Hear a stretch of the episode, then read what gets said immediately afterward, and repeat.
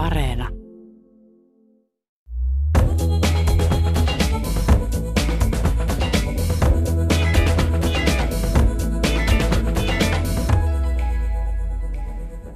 Elokuva, jossa ei näy ainuttakaan ihmistä. Elokuva, jonka pelasti karhuperhe. Elokuva, jossa valkokankaan täyttävät ryskyvät jäät ja joka näyttää niin lumipeitteen alla lymyilemät, lymyilemät jyrsijät, uljaat petolinnut kuin mahtavat valaatkin. Elokuva, joka näyttää vuoden kierron tunturissa. Nyt alkaa Kulttuuri Ykkönen, jossa aiheena on pohjoisen karussa ja kauniissa luonnossa kuvattu uusi luontoelokuva Tunturin tarina. Minä olen Pauliina Krym ja kanssani täällä studiossa istuvat ohjaaja Marko Röör ja kirjailija Antti Tuuri. Lämpimästi tervetuloa. Kiitoksia. Kiitos, kiitos. Sinä olet, Marko Röör, ohjannut tämän elokuvan ja Antti Tuuri, sinä olet kirjoittanut tähän elokuvaan Myyttisen tarun, jonka tulkitsee Peter Frantzén. Ja kuvaaja Teemu Liakkaa kuullaan ennalta nauhoitetun haastattelun muodossa myöhemmin tässä lähetyksessä myös.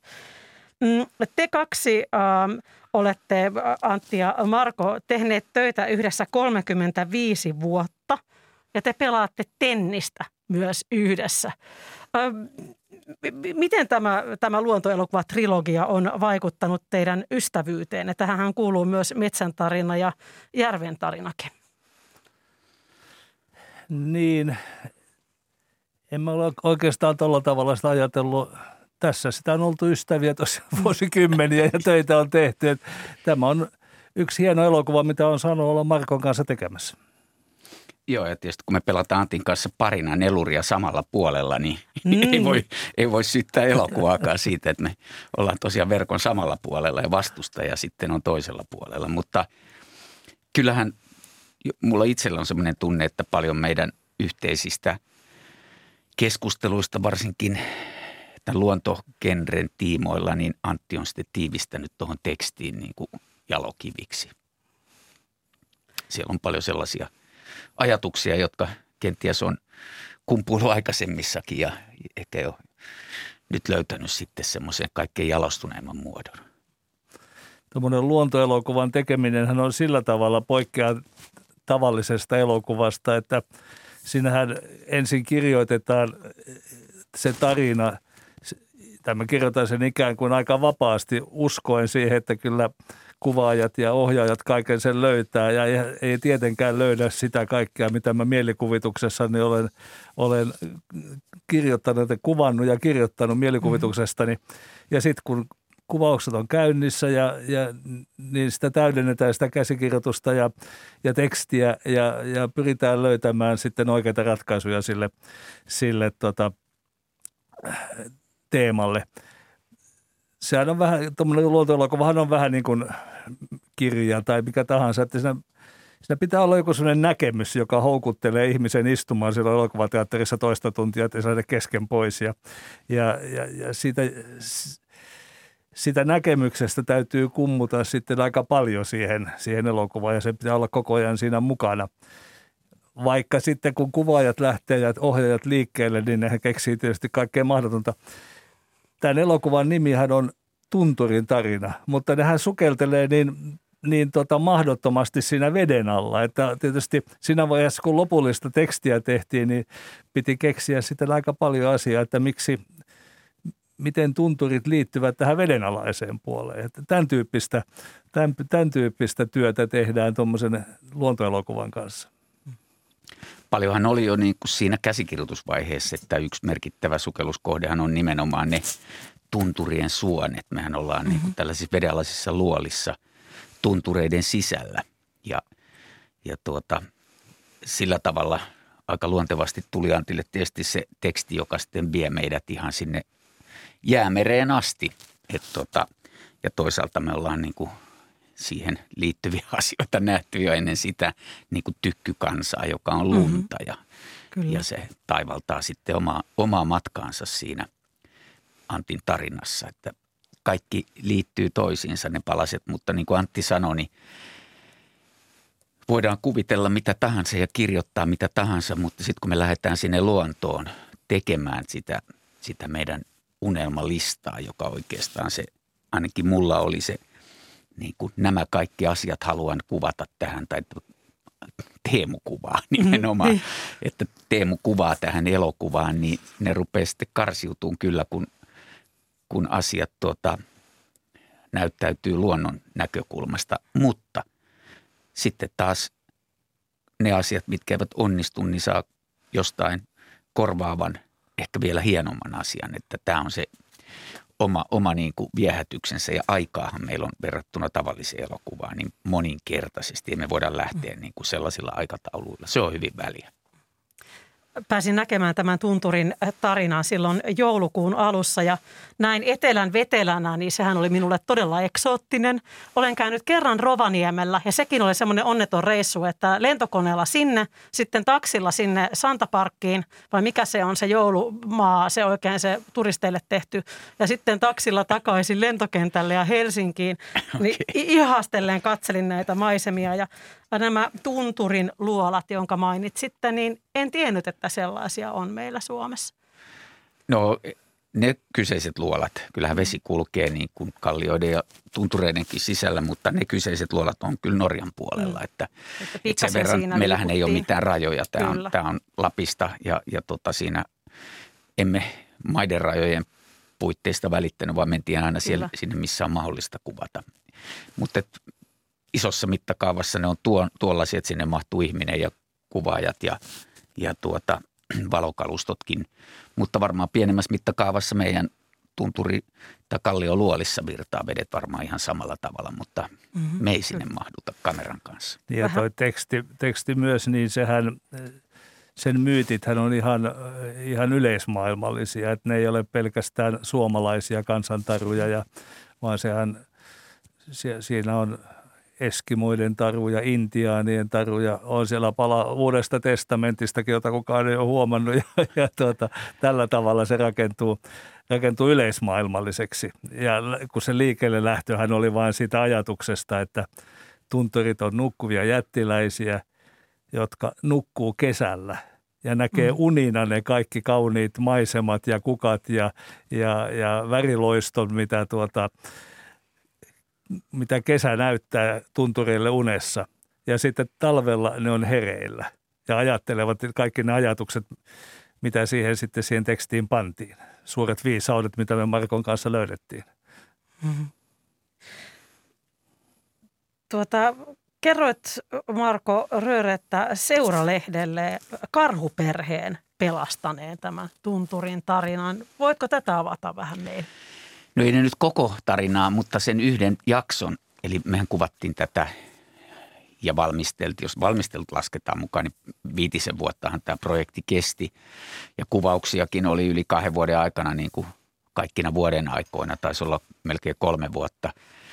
Mutta mä annoin sen esimerkkinä vaan siitä, miten me lähdettiin mulle itselle tärkeää asia näitä hieno hienoja herkkiä kukkia, jotka nousee sinne mm. äärettömän karun tunturin. Sitten yhtäkkiä ne on, ne on todella kauniita, niin niitä kuvaamaan heinäkuun, kesä-heinäkuun vaihteessa ja, ja tuota, kelit muuttuu ja räntää satoja tuuli koko ajan ihan mielettömästi. Kesäkuussa ja vielä. Heinäkuun alussa jo. No niin. Ja tuota, saatiin kyllä komeita ihan kivoja kuvia saan, tuosta saanasta, jo jossa on, on lumi, lumihuipullakin, mutta voi sanoa, että kymmenen päivää tehtiin töitä tämän kukkakohtauksen eteen ja kaikki viivästy, kääntyi, muuttu 13 vai 18 sekuntia me saatiin aikaan. Eli jos laskee siinä niin kuin päivätuotantoa, se ei ole paljon. Ja takas paluumatkalla pettyneenä sitten saatiin vinkki tästä karhuperheestä. Ja Teemu sitten kääntyi Itä-Lappiin ja mä jatkoin eteenpäin. Ja olisi voinut jäädä semmoinen tunne, että taas meni hukkaan niin kuin monta viikkoa, mutta se pelasti yhden mm.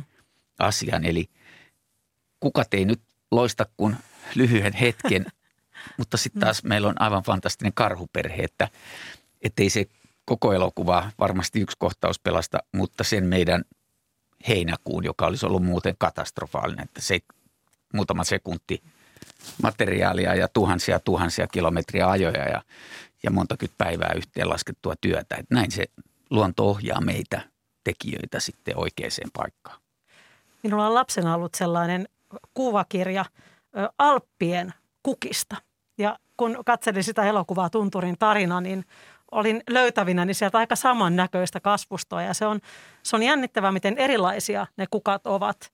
Ja ne jotenkin näyttävät siltä, että ne eivät kuulu sinne. Siinä oli jotenkin tosi hieno kontrasti. Nyt vielä Photoshopin ja muun kuvan käsittelyn aikana, niin piti oikein muistuttaa itse, että nämä nyt ihan oikeasti on siellä nämä kukat. Että Kyllä. Ne oli hienoja yksityiskohtia pitkin, pitkin elokuvaa. Joo, ne on, se on mieletön kontrasti, kun ajattelee, että siellä on vain muutama viikko oikeastaan sellaista, että voi kuvitella, että mikään kukka edes pärjäisi. Mm. Ja, ja sinne ne nousee ja ei nyt välitä siitä Kyllä. rännästä ja myrskystä, toisin kuin me ihmiset, mutta on mahdotonta kuvata niitä, jos tuulee niin paljon, että ne heiluu koko ajan. Että.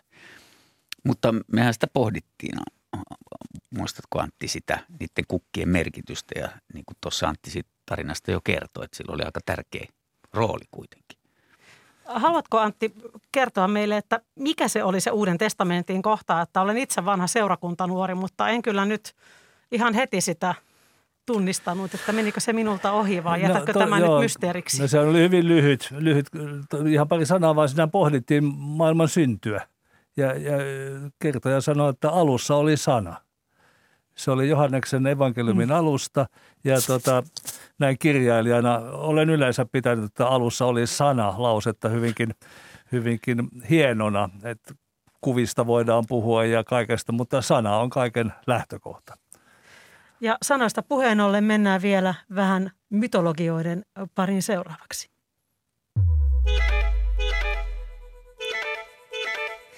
Tämä on Kulttuuri jossa tänään keskustellaan uudesta kotimaisesta luontoelokuvasta Tunturin tarina. Minä olen Pauliina Krym ja kanssani studiossa ovat ohjaaja Marko Röör ja kirjailija Antti Tuuri. Kuten tuossa jo mainitsinkin Antti, sinun kynästäsi ovat nämä elokuvan tekstit, jotka tulkitsee Peter Frantzen ja ja siinä oli hieno tämä, tämä jättiläistarina, jota äsken kuvasit, ja sitten tämä tykkylumikansa, joka oli tietenkin ihminen aina haluaa etsiä muotoja ja merkityksiä ja inhimillistää sen, minkä näkee, mutta siinä oli hienoja kohtauksia siitä, miten tämä tykkylumikansa vaeltaa, koska tietenkin ne muodot muuttuvat näissä puissa, kun lumi painautuu. Mutta vielä vähän noihin jättiläisiin. Tämä on käsittääkseni ollut kimmoke koko elokuvan synnylle, kun olet Marko Röörin kanssa keskustellut. Niin mistä ne jättiläiset tulivat sitten Niin en mä tiedä, kyllä kai kimmoke on siitä, että Marko halusi tehdä elokuvan tuntureista. Ja, ja kun mä olin lukenut tämän, tämän jostakin tämän ajatuksen, että ne ovat nukkuvia jättiläisiä. Se on vanha, vanha viisaus tai vanha, vanha kansantieto Keski-Euroopastakin, jossa tie, tiedettiin, että keisari Barbarossa nukkuu jossakin vuoressa ja herää tuhannen vuoden päästä pelastamaan kansansa. Ja tämän tyyppistä ajattelua ja tä, tällaisia tietoja. Ja, ja sitä lähdettiin sitten siitä, tai minä lähdin sitä, sitä hahmotelmaa siitä viemään eteenpäin, että siellä tosiaan ovat nukkuvat jättiläiset. Tutkittiin sitä, että mistä ne on sinne tulleet. Mitä kaikkea siellä on. Siinä oli, oli myös, Lapissaan oli, tai on – sammuneita tulivuoria, joita tutkittiin, mutta se ei mm. tuohon saatu oikein ympätyksi tuohon, tuohon, tuota, tuohon tarinaan. Ja, ja sitten tämä, tämä ajatus siitä, mikä minusta oli hyvin kaunis, mutta vaikea toteuttaa tekstisesti ja, ja, ja sitä oli, sitä siinä väännettiin tätä ajatusta, että kun ne nukkuu, niin ne nukkuu kesällä. Ja kaikki, mitä te tuossa puhuitte niistä kukkien kauneudesta ja muista, niin se on unta. Mm tuntureiden unta. Niin kuin meilläkin unethan ovat kaikista kauneimpia yleensä. Ja, ja sitten, sitten tämä valveillaolo tapahtuu talvella ja silloin mietitään, että mikä maailma on ja mikä, mitä maailma, mikä on tuota, maailman kehitys ollut ja mihin mennään. Ja, ja siihen oli myös hyvä, hyvä sijoittaa näitä, näitä monien kansojen myyttisiä tarinoita siitä – kuinka maailma on syntynyt, että intiaanit kertoo yhdellä tavalla ja eskimot yhdellä tavalla ja, ja, ja Kalevalassa on, on kertomus siitä ja, ja, ja sehän on, on, on myös sellaista ihmiskunnan omaisuutta vähän, vähän vaihdellen. Ja näitä saatiin siihen ajattelupuoleen sitten ja siihen unipuoleen näitä kauniita kuvia. Onnelliset jättiläiset, joilla ei ole painajaisia. niin, vai onko sitten se, se ihminen se niiden painajainen välillä tuntuu. Mutta, Tästä haluan muuten puhua sitten myöhemmin Joo, lähetyksessä vielä. meillähän näissä Järven tarinassa ja, ja Tunturin tarinassa, joihin Antti on kirjoittanut tekstin, niin molemmissa on ollut niin kuin tämä johtoajatus hyvin yksinkertainen tarinajuoni. Ja se ö, Järven tarinassa on tämä vedenkierron symboli, eli se ahitar, tämä veden henki ja sen matka. Ja taas sitten Tunturin tarinassa tämmöinen suuri koko ihmiskunnan yhteinen myytti. Ja se oikeastaan niin kuin heijastaa sitä meille varmaan molemmille elokuvan tekijänä sitä tärkeintä, että me niin tulkitaan sitä ihmisen näkökulmasta. Niin kuin mainitsit, elokuvassa ei ole merkkiäkään ihmisestä. Se, ei- hän ei ole niin kuin siellä mukana millään tavalla niissä kuvissa. Päinvastoin meillä oli valtava työ pitää huoli siitä, että ei ole ainuttakaan ihmisen jälkeä tai, tai merkkiäkään ihmisestä. Eikä tarvinnut vaan- kuvan käsittelyllä poistaa, Ei, että siellä niin, ei jossain pilkottanut sitten joku. aina voi olla vaarana, että joku, joku tuota näkyy siellä, mutta että kuvauspaikoissa jo lähdettiin siitä. Ja totta kai me on jouduttu karsiin pois kaikki semmoiset kuvat, missä on, on tota, vaikeatahan löytää nykyään enää, että ei Kyllä. olisi ihmisen jälkeä. Ja, mutta se niin kuin tulkitsee, miten ihminen ja ihmisen suhde tähän luontoon. Että ne kuvat kertoo, mitä se on. Ja kun meillä on lähtökohtaisesti, että me emme halua kertoa, mitä kuvissa näkyy, koska se kuulostaa niin kuin järjettömältä, että miten luonto-ohjelmissahan kerrotaan, nyt siinä on karhu ja nyt se kävelee ja nyt se syö. Vaan me haluttiin kuvia, että kuvat kertoo niin kuin omaa tarinaansa. Ja sitten tärkeänä elementtinä mun täytyy niin kuin ohjaajana lisätä siihen Panu Altion musiikki. Että se taas tulkitsee niin kuin sitä tunnetta, joka meillä on siitä kohtauksesta ollut. Ja, että kun, jos meillä on ihmiset näyttelemässä, niin mehän tulkitaan ne tunteet ja tapahtumien niin ihmisen kasvoilta, mutta kun meillä ei sitä ole, niin on sitten otettu tähän tämä musiikki semmoiseksi tunteiden tulkiksi korvaamaan myöskin ihmistä ja välittämään niin kuin ihmisen tulkintaa siitä, siitä, mitä luonto merkitsee tai miltä se tuntuu ehkä enemmänkin kuin merkitystä. Elokuvasäveltäjä Panu Aaltio on ollut itse asiassa meillä noin vuosi sitten Ennio Morricone lähetyksessä keskustelemassa elokuvamusiikista. Ja siinä on todella niin kuin ihana mahtipontista Mm. se musiikki, joka, joka se tarinaa sitten Antti Tuuri sinun tekstiesi kanssa kuljettaa eteenpäin. Ja nyt äh, haluaisin palata vielä noihin mytologioihin sen verran, että äh, mitä nämä, nämä mytologiat antavat sinulle, Antti? Onko se, onko, se, onko siis jotain muuta kuin sellaista niin kuin kirjallista aineesta, että ovatko ne jotain, mi- mitä henkilökohtaisesti uskot tai mihin haluaisit uskoa? Kysymys ei oikeastaan uskosta eikä, eikä, eikä sen tapaisista asioista, vaan musta ne kertoo aika hienosti, hienosti sen, miten, miten tota, ennen vanhaan on ajateltu. Ja, ja sitten kun niitä, niitä katsoo, niitä mytologioita, niin näkee, näkee, että niissä on hyvin paljon totta, mutta eri tavalla kerrottuna kuin mitä nykyään kerrotaan, että pitää pystyä sitomaan matemaattiseen kaavaan ja ja, ja sillä tavalla totuuden. Et, sieltä, sieltä jostakin aivan, aivan todella kaukaa, sanotaan nyt vaikka Uudesta testamentista tai intiaanien vanhoista kertomuksista, niin, niin löytää, löytää saman totuuden kaikesta. Ja, ja sillä tavalla mä oon niitä, niitä mielelläni, mielelläni tutkinut hyvin paljon elämäni aikana ja, ja, ja löytänyt niistä jonkinnäköistä sellaista lopullista totuutta, mikä, mikä on kiva sisällyttää luontoelokuvaan tai romaaniin tai mihin tahansa semmoisena. Juuri sillä tavalla, että ei pakota lukijaa tai katsojaa ajattelemaan, että nyt tässä on tämmöinen juttu ja, ja, ja näet sä, miten fiksu tämä on, vaan ihan vaan avoimesti kerrotaan ja annetaan lukijan tai katsojan päätellä sitten, että onko tässä nyt mitään totuutta tai onko, tässä, onko tämä ihan tosiaan kirjailija keksimää. Ja, ja sillä tavalla niin, niin näyttää siltä, että alkuperäiskansojen myytit on aika lailla samantapaisia koko maailmassa. Että täytyy olla semmoinen ihmiskunnan yhteinen totuus, jota kuvataan monella tavalla. Se on vähän niin kuin vuorelle nousemista, että voi nousta monelta suunnasta, mutta se huippu on sitten siellä jossakin. Mietin tuota sanaa totuus, eli, eli onko se nämä ovat kuitenkin tietyllä tavalla vähän niin kuin aikaan sidottuja ehkä sitten ihmisten, ihmisten tilanteisiinkin. Käsitin, että olit saanut kritiikkiä siitä, että olet keksinyt omasta päästäsi jotakin liittyen tähän, tähän elokuvan tekstiin, niin voitko tästä Antti Tuuri kertoa? No kyllähän tietysti aina jotain keksiikin, jos, jos pitää kukkaa katsoa ja siihen jotenkin sitoa jotain juttua, niin keksittävähän se on. Ja, ja tota, eihän eihän mua olisi tarvittukaan, jos kaikki voitaisiin napin painallukselta Wikipediasta nykyään tai tuolta katsoa, että kyllä se, kyllä se kirjailija tai käsikirjoittajan tehtävä on nimenomaan se, että löytää totuuksia, solmii niitä yhteen, kehittää jonkun kokonaisuuden siihen perustarinan ympärille. Niin kuin Marko tuossa sanoi Järven tarinasta, niin kun se lähti mm-hmm. liikkeelle siitä musta valtavan hienosta luonnontieteellisestä tosiasiasta, että sade sataa johonkin – lähteeseen ja siitä se virtaa, vesi virtaa purona johonkin järveen, siitä se virtaa jokena johonkin mereen ja siellä se nousee sitten Keski-Atlantilla pilvi, takaisin pilviin se vesi tulee takaisin siihen saman lähteen päälle, mistä se oli lähtenyt, tai jonkun toisen lähteen, sataa siihen. Tämmöinen elämän pysähtymätön kiertokulku, niin musta tuli siinä järven tarinassa valtavan hieno lähtökohta ja hienosti sai, sai kuvaajat ja ohjaajat sen toteutettua. Nyt, nyt tuota, jos sinua on Ahti Tuuri syytetty siitä, että olet keksinyt jotakin kirjailijana, niin ennen vanhaan hyvän aikaan, niin meillähän oli konsepti nimeltä taiteilijan vapaus. Kyllä joo, totta.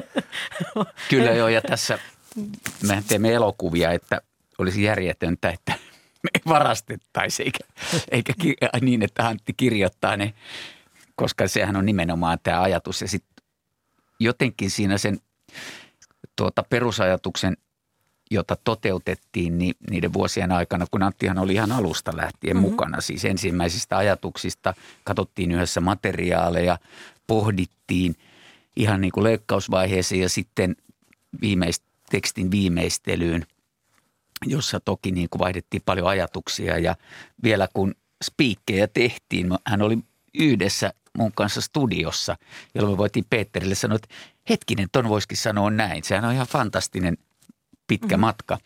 Ja myöskin se, että kävi ilmi, että tähän mun mielestä sopii. Antti ei sitä vastustanut semmoinen minämuotoinen kerronta, koska mä koin, että tämä on myöskin hyvin henkilökohtainen matka, kun puhutaan niin tämän, tämän tyyppisiä asioita, että miten luonnon kokee. Mm-hmm. Että jos meillä aikaisemmin oli, meillähän oli tosiaan kokijana siinä Järven tarinassa tämä Ahitar – se veden henki ja me kerrottiin hänen kauttaan sitä. Mutta nyt oli, tuntui tärkeältä, että nyt olisi syytä niin kuin saada tähän minäkertoja. Ja sitten myöskin se, että tässähän oikeastaan rinnakkain kulkee tämä jättiläisten matka, joka on kuitenkin, tunturit on maailman vanhimmat vuodet, siis puhutaan miljardeista vuosista. Ja sitten tämä meidän ihmisen matka. Ja mun mielestä oli tosi hienoa, kun Antti tulisi niiden tekstien kanssa, jos puhuin, että kuinka me Antti saataisiin niin nämä kulkemaan hetken rinnakkain siten, että katsojakin pohtisi, että niin, no tunturit kulkee tämmöistä miljardien vuosien matkaa ja me kuljetaan jokainen ihminen oman elämämme matkaa. Että jotenkin ainutlaatuista ja ihmeellistä on, että nyt me, jotka nyt tätä elokuvaa on tehty, kohdataan. Me voidaan kulkea näiden tuntureiden kupeilla meidän lyhyen elämän aikana ja se sen pitäisi merkitä meille jotain. Tunturit hoitaa omaa tehtävänsä sitten vielä vuosi miljardeja. Että nämä kohtaisi ja siinä tuntuu, että tämä oli hyvä, että hän puhuu minä muodossa, koska hän, tämä meidän kertoja minämme, mm. kokee tämän asian. Ja se on just juuri tämän tekstin ydin mun mielestä, että ne kaikki viisaudet on kasattu siihen, ei tosiaan niin kuin dokumentaarina, että jossakin kulttuurissa sanottiin näin, vaan hän on kokenut tämän ja kertoo siitä meille. Mm. Että se on niin kuin elokuvassa se oleellisin, että kerromme tarinaa ja tämä on se niin kuin tapa, jolla se kerrotaan. Sitten kun on näyttelijät, ne kertoo sitä Antin kirjoittamaan dialogiin ihan lauseissa keskenään keskustella, mutta nyt meillä on, meillä on tämä minä kertojan tarina. Se oli aikuisena katsojana jännittävä kokemus – tämä Tunturin tarinan katsominen, koska oli puolisoni kanssa siellä katsomassa tätä ja, ja olimme onnellisesti siellä, istuimme ja sitten puolisoni sanoi, että hänellä kesti vähän aikaa päästä mukaan siihen, että mikä se muoto on. että hetkinen, nyt ei ole dokumentaarista, mutta mitä tämä on? Tämä ei ole selkeästi yhden mytologian äh, niin kuin mukaan menevää tarinaa. Piti heittäytyä siihen tietynlaiseen satuun. Niin se oli jotenkin ihana vapauttava tunne, että kun sitten hartiat rentoutui ja sitten katsoin niitä ihania kuvia ja mietin, että nyt minä kuuntelen ja, ja elän tätä. Etenkin näin tämän pandemian aikana, niin tämä, tämä kokemus oli jotenkin aivan, aivan ihastuttava – ja kun kävelin ulos sieltä elokuvateatterista, niin olin tosi onnellinen. Ja minä olen pahimman luokan skeptikko ja ateisti. Mutta minä olin aivan sen ajaminen aivan muissa maailmoissa ja, ja tuota jossakin siellä ö, tarujen lumoissa.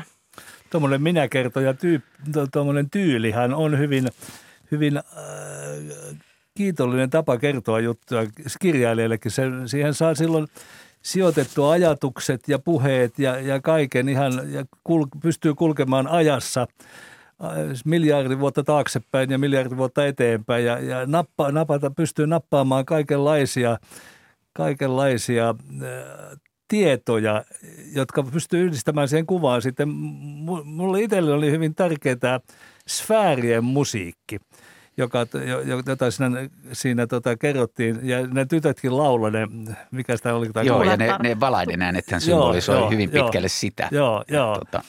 Ja Keplerhän on kuvannut niitä ensimmäinen, tai ensimmäinen, mutta eräs suurimmista tähtitieteilijöistä, niin hän kuvasi nimenomaan sfäärien musiikkia, miten se soi, miten se soi siellä tähdissä – ja, ja jotenkin semmoisen liittäminen tuohon ja sitten sen kuuleminen niistä valaista. Aha, tämmöinenkö se oli se sfäärien musiikki. Niin se oli kirjoittajallekin valtavan hieno kokemus.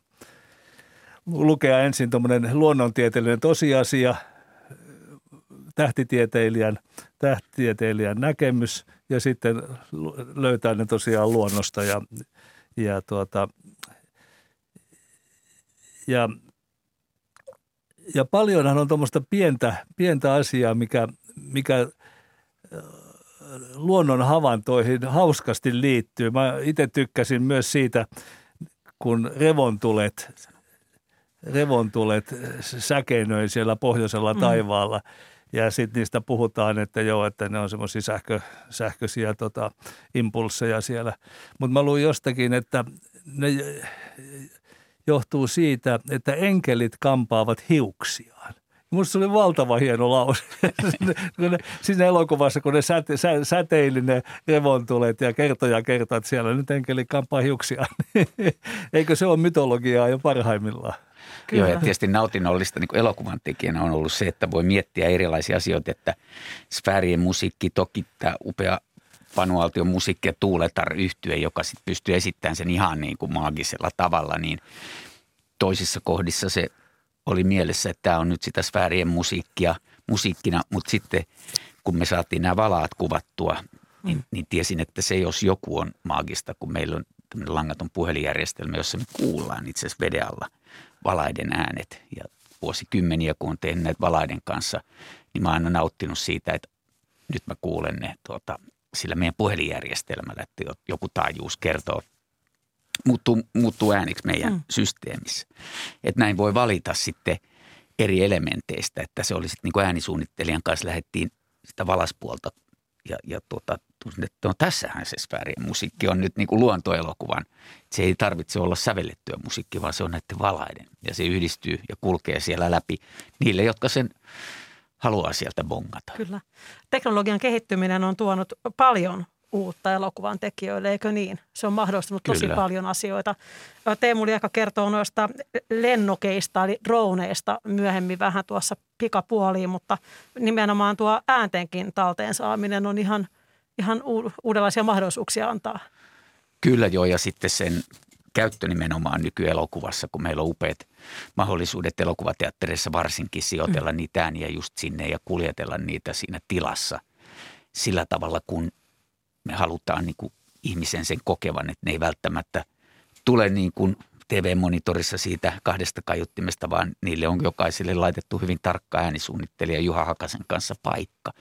Tämä kulkee näin ja – että vaikka me yhdessä kohtauksessa voi mainita, nähdään ahman kulkevan ja pysähtyvän kuuntelemaan, niin me kuullaan se späärien musiikki, eli itse asiassa se valaan äänen kulkevan siellä jossakin, niin se ei suinkaan kulje niin, että tuolta se tulee, tuolla se meri varmaan on, vaan, vaan eläimet myöskin se symboloista, kuinka eläimet ymmärtävät sellaisia viestejä, joita me ei ehkä kuulla. On ne sitten hajua tai kemiallisia viestejä kasveilla tai muuta, mutta sitä, näitä nyt ei tarvitse katsojan pohtia siellä, mutta tekijä pohtii, mm. että aa, tossa se niinku sai nyt niin kuin se kuuli jotain, mitä ihminen ei kuule yleensä. Nyt näet tässä Marko studiossa suuntia, kun kuvailit tätä, että tuolta se ääni tulee. Todella elokuvateatterissa niin ne tulevat muualta kuin pelkästään edestä ja, ja ne todella voivat viedä sinne oikealle tai vasemmalle tai taakse. Ja. Joo, kyllä. Ja silloin äänisuunnittelussa merkitys. Ja se tosiaan valitettavasti, no kotiteattereissakin se toimii, mutta ennen kaikkea se elokuvateatterissa joku on miettinyt tarkalleen, mistä se tulee se ääni, millä voimakkuudella. Että äänisuunnittelijan rooli on itse asiassa paljon suurempi kuin ihmiset ymmärtää. Että se on, hänkin on mukana alusta lähtien, lukee käsikirjoitusta, pohtii ja, ja tekee valtavan määrän niin kuin kokeiluja ja toki hankkii sitten ne kaikki äänet, jotka puuttuu. Siinä on myös mieletön työ, että Juha Hakanenhan teki niin kuin matkoja sitten Lappiin ihan erikseen, koska mehän ei voida äänittää kuvatessa mm. eläimiä, vaan hän piti erikseen sitten lähteä hankkimaan ääniä. Kerro lyhyesti, miten se tehtiin. Hän ottaa äänikaluston mukaan ja lähtee yksin sinne niille paikoille ja, ja tota, kerää valtavan määrän. Toki hän on ollut mukana kaikissa näissä äänisuunnittelijana, metsän tarina, Järven tarina, Tunturin tarina ja ollaan tehty muitakin luontoprojekteja hänen kanssaan, niin myös sitä kertyy sitä ääni, ääniarkistoa, mutta puuttuvat äänet täytyy hakea. Ei niitä voi piilokoju olosuhteessa, jossa kuvataan, niin mitenkään kuvitella, että tuo sadan metrin päässä oleva myskihärkä, että me saataisiin sen ääni niin kuin siinä jotenkin muka joku seisoo vieressä ja puomilla niin kuin näyttelijöiden kanssa tehdään, että ne on niin kuin erilliset prosessit ja sen takia myös me voidaan niin kuin pitkällä aikavälillä niitä suunnitella ja, ja puuttuvia ääniä sitten toki hakea ja, ja tota, etsiä ja, ja sitten on, on semmoisia mahtavia luontoäänien kerääjiä, jotka sitten auttaa meitä, että jolla on, on niin kuin oikea ääni oikeaan paikkaan.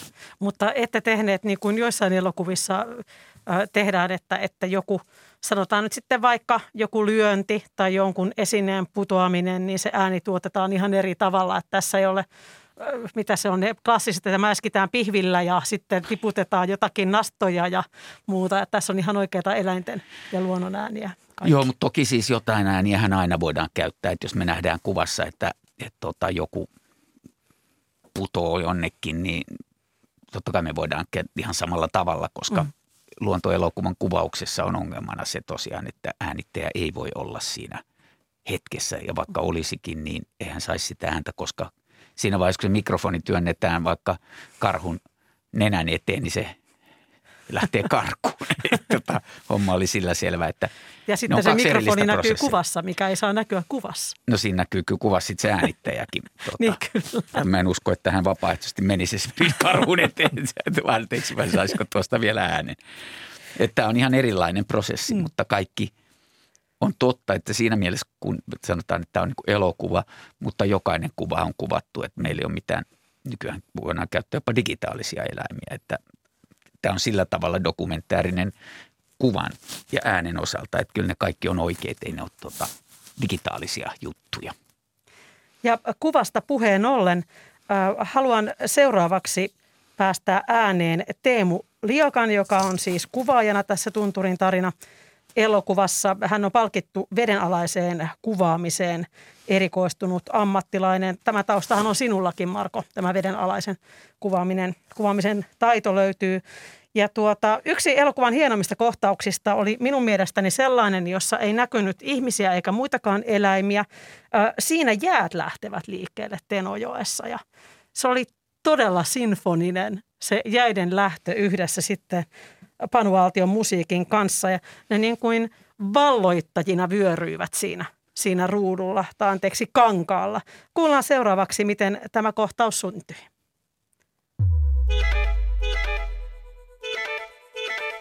Teemu Liakka, miten se vaikuttava ryskyvien jäiden kuvaus syntyi?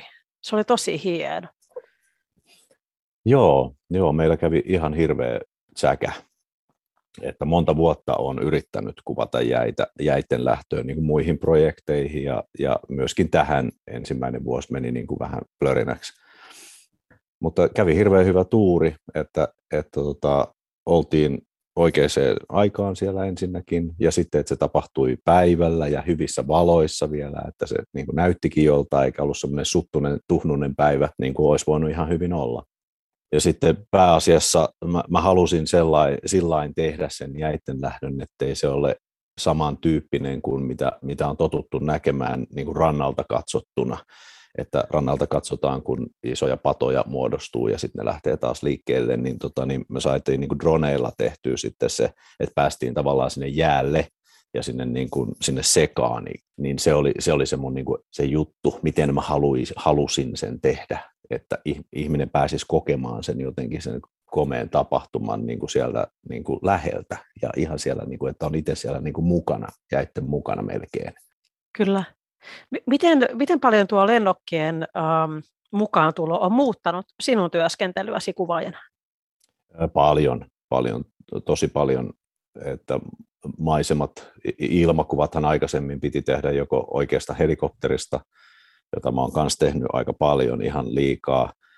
Ja tota, niin se ei ole kovin kivaa hommaa ja se on, se on myöskin ihan äärimmäisen kallista ja, ja kaikin puolin hankalaa.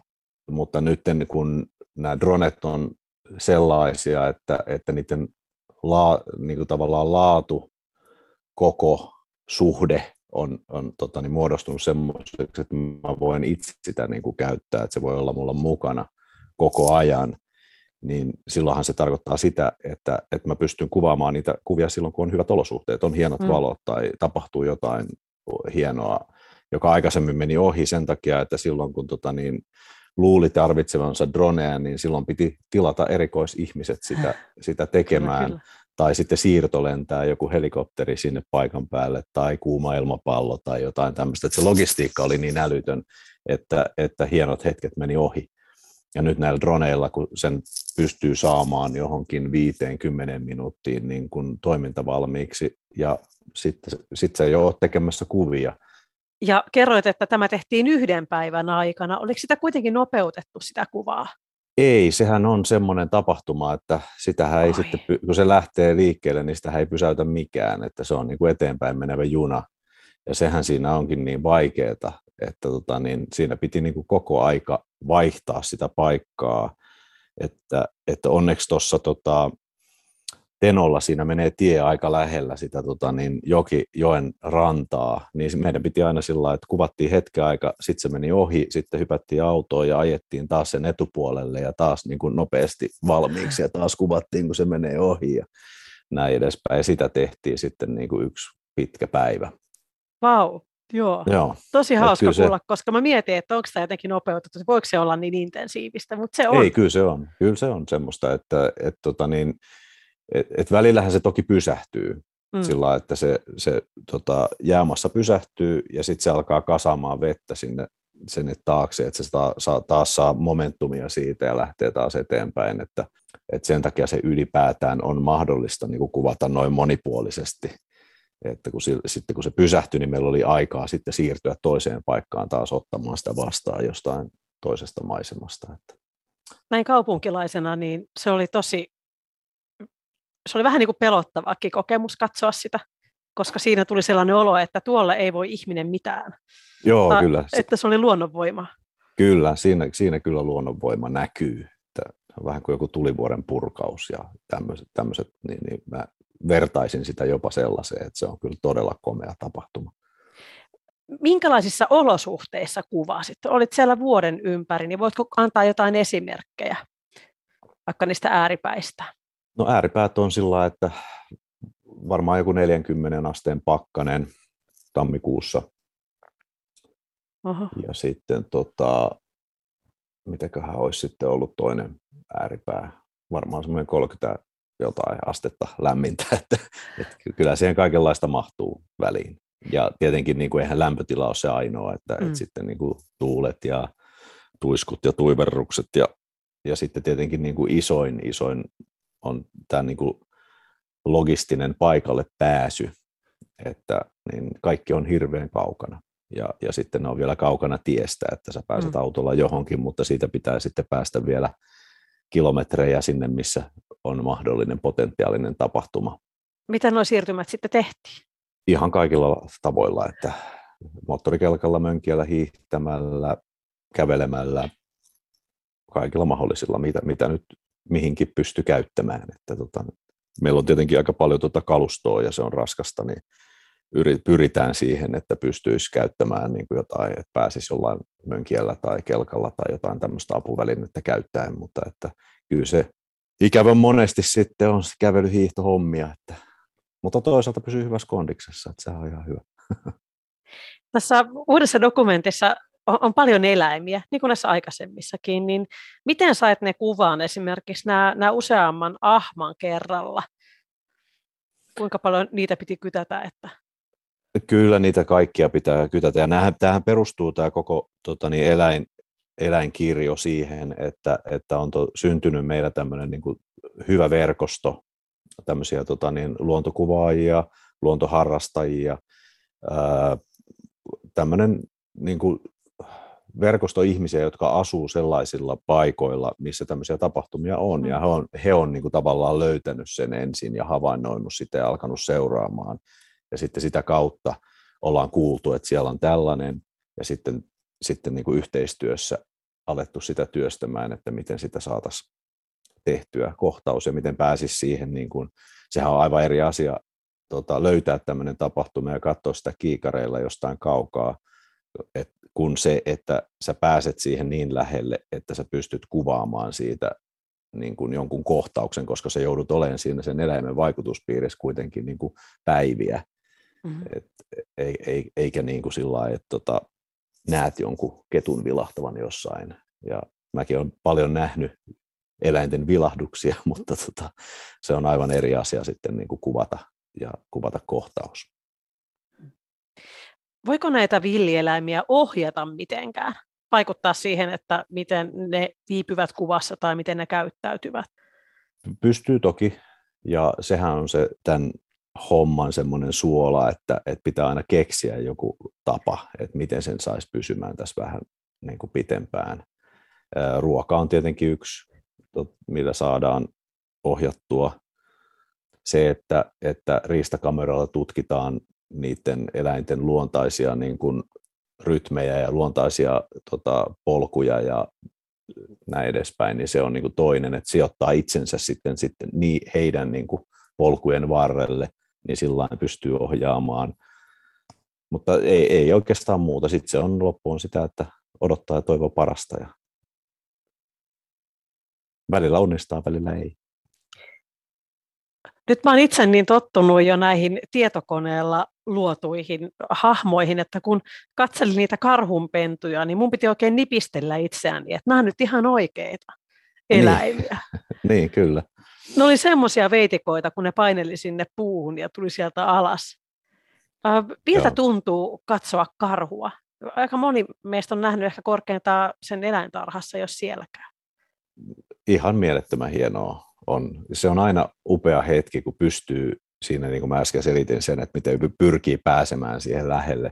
Sitten kun sä oot sen, sen saanut tehtyä jollain tavalla, että se eläin ei reagoi kovin paljon siihen, että sä oot siinä niin lähellä, että se ei haista sua, se ei näe sua ja näin edespäin. Että se, se käyttäytyy niin kuin se käyttäytyisi muutenkin ilman sitä ihmisen läsnäoloa, niin se on, niin kuin, se on aivan mieletöntä. Se on tosi upeaa. Oli sitten kyseessä karhu tai metsämyyrä tai, tai mikä tahansa eläin, Et vaikka, vaikka kettu.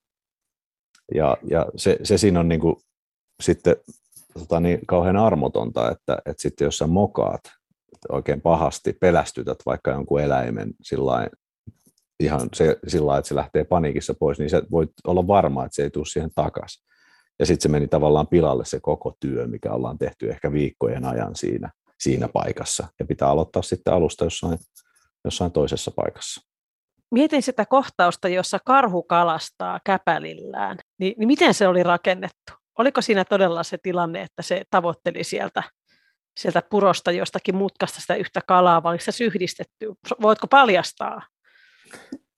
No siis kyllähän tässä, tota, tämähän on luontoelokuva nimenomaan, Kyllä. ei luontodokumentti, vaikka Kyllä. me ollaan kuvattu kaikki oikeita eläimiä ja oikeasti luonnossa ja mitään ei ole tehty tietokoneella ja näin, mutta Joo. kyllähän ne elokuvan niin kuin keinoja on, on käytetty, että, että kyllähän ne kohtaukset on leikattu sillä tietyllä tavalla ja siellä voi olla, voi olla samassa kohtauksessa niin kuin eri, eri aikaan vuodesta kuvattuja tota, niin kuvia et yleensähän se prosessi menee niin, että, että mä saan jonkun hienon kuva-aihion, tavallaan jonkun hienon kuvan tai tapahtuman, josta mä innostun, että ei tässä, tässä on nyt tämä juttu, tästä aletaan rakentaa niin kuin kohtausta.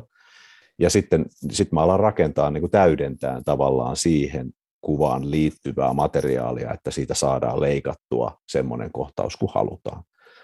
Niin tokihan se ei kaikki nuo kohtaukset ole sillä että, että ne on tapahtunut juuri mm-hmm. siinä hetkellä ja, ja siinä on ollut monta kameraa sattumoisin ja näin edespäin, niin ei nyt ihan niin mene. Joo, mä ajattelin, että nämä jyrsijöiden ja, ja tuota, petoelä, petolintujen kohtaamiset saattoi olla sillä rakennettuja myös. No joo. Joo, kyllä. Minkälaista välineistöä, mainitsit tuossa, että välineistöä on paljon ja, ja tuota, se logistiikka sitten asetti haasteita välillä tai useinkin, niin tuota, minkälaisella välineistöllä tämmöinen teos syntyy?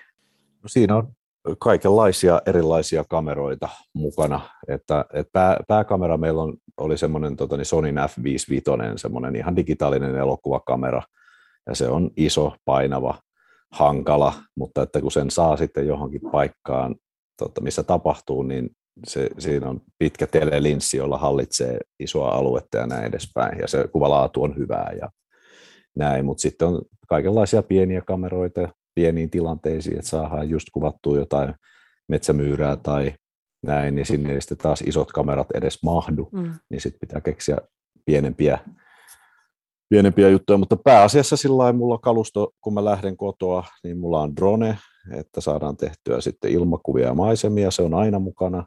Sitten mulla on tämä pääkamera, sitten on muutamia semmoisia kauko-ohjattavia remote-kameroita ja sitten on noita riistakameroita, mitä mä ripottelen sinne tänne. Ja mitäköhän muuta siinä on. Sitten tietenkin vedenalainen kalusto silloin, jos on niinku potentiaalia sillä suunnalla, mihin ollaan menossa, että siellä olisi jotain vedenalaista tapahtumaa.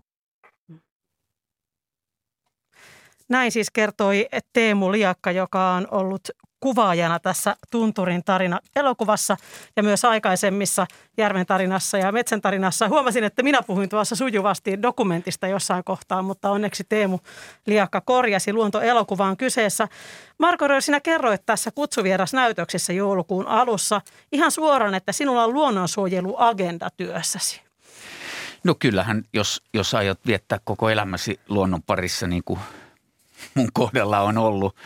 Mä oon aloittanut kuitenkin sukellushommat yhdeksänvuotiaana niin, ja nähnyt sen, että mitä luonto on ja mitä sille tapahtuu. Niin enemmän mitenkään voisi luontoelokuvia tehdä, jos, jos mä en haluaisi myös vaikuttaa ihmisiin tunnetasolla, että sitä tulisi tärkeää, koska mikään ei lähde ihmisille niin kuin pakottamalla. Mutta jos saat semmoisen tunnekokemuksen, että mä haluan – koen tässä jotain suurta, niin sä saatat toimia ja, ja tämä on mun mielestä ainoa oikea tapa elokuvan tekijälle. Emme opeta vaan vaikuttamme ihmisten kokemuksiin ja tunteisiin ja sitten jos ne itse kokee tärkeäksi sen suojelun, alkavat sitä tehdä. Näin mä itse elän. Mm, kyllä. Voidaanko näitä luontoelokuvia pitää poliittisina, että suuttuvatko kepulaiset ja, ja tuota, vihreät ihastelevat? No mehän ei oteta, niin kuin mä sanoin, niin me emme ota kantaa, me kerrotaan tarinoita. Että jos joku haluaa mm. suuttua, niin hänen pitää suuttua mulle henkilökohtaisista mielipiteistä, että näähän elokuvat on satuja osittain, niin kuin Anttikin on sanonut, että me kerrotaan niin kuin tarina. Mutta niissä on valtavan isot viisaudet, jotka mm. eivät ole satua, vaan ne on ihmiskunnan niin kuin yhteistä muistia. Et tässähän ei yhdessäkään me elokuvassa sanota, että ajattelet näin ja teen näin, vaan me kerrotaan tarina ja tuota, niistä saa suuttua tai ihastua tai muuta, mutta tärkeintähän on se, että me näytetään luonto sellaisen kuin se oikeasti on. Nyt kaivoslupakysymykset ovat olleet paljon esillä ja myös se, että miten kestävä on Suomen metsätalous. Kuinka tarkkaan te seuraatte näitä uutisia, kun, kun teette luonnon parissa töitä, Antti Tuuri? Kyllähän tietysti ihan nuoruudestani asti olen ollut kiinnostunut, kiinnostunut tämän tyyppisistä asioista. Muistan jo, e, e, olikohan se ensimmäisessä novellikokoelmassa, niin kirjoitin novellin, jossa kaikki paperit maailmasta kerättiin paperitehtaalle, pantiin koneen pää kerimään, kulkemaan väärinpäin. Ja sitten kun tota, ne tulivat paperikoneista, ne puut kuljetettiin uittamalla metsään ja työtehoseuran miehet laski, että kuinka kauan kesti, kun ne nostettiin takaisin pystyyn metsässä. Muistan, kun selluloosateknologian professori teknisessä korkeakoulussa sanoi mulle, että hienoa, että selluloosatekniikasta on kirjoitettu noin asiantunteva juttu. Hän ei ollut ollenkaan ymmärtänyt, että kaikki kävi väärinpäin. Siitä lähtien ai, ai. olen kyllä seurannut hyvin tarkasti, tarkasti Oliko tämä insinöörihuumoria? Ei, se oli ihan ajatus näin, Kyllä. niin kuin tässäkin, että tunturit ovat nukkuvia jättiläisiä, niin tehtaathan voidaan panna toisinpäin käyntiin ja palauttaa kaikki kunnolle, kunnolleen tai mallilleen. Ja, ja olen, olen tosiaan seurannut ympäristöliikettä, en ole tietenkään ollut puihin kiipeilemässä, mutta tuota, hyvin tyytyväisenä, tyytyväisenä nähnyt, että, että voidaan tehdä maailmaa paremmaksi monella tavalla. Viimeinen kysymys lyhyesti Antti Tuuri ja Marko Röör. Mikä on teidän seuraava yhteinen projekti? Jaa, pitäisikö meidän Antti No, mä oon tietysti alas. ehdottanut Markolle jo, mutta hän ei ole sitä hyväksynyt, että tehtäisiin Suon tarina, jossa hän ei, olisi kerrankin tämmöinen luontoelokuva, jossa hän ei pääsisi sukeltelemaan kovin paljon. Mä uskoisin, että, että Antin kanssa meidän projektit tulee olemaan siellä draaman puolella. Että mm-hmm. Mä oon itsekin sanonut, että tässä lajityypissä mun kohdalla tämä tunturitarina varmasti päättää tämän elokuvavaiheen, koska ne on niin pitkiä projekteja, viidestä seitsemään vuotta, että eiköhän nyt ole syytä tehdä draamaa, se onnistuu nopeammin. Mutta sitäkin voidaan tehdä sillä tavalla, että luonto on mukana ja, ja myyttiset elementit. Varmasti. Kyllä. Kiitos oikein paljon teille haastattelusta Antti Tuuri ja Marko Röör. Kiitos. Kiitos. Ja äänitarkkailijana tässä vuoden viimeisessä Kulttuuri oli Joonatan Kotila. Tuottajamme on Olli Kangassalo.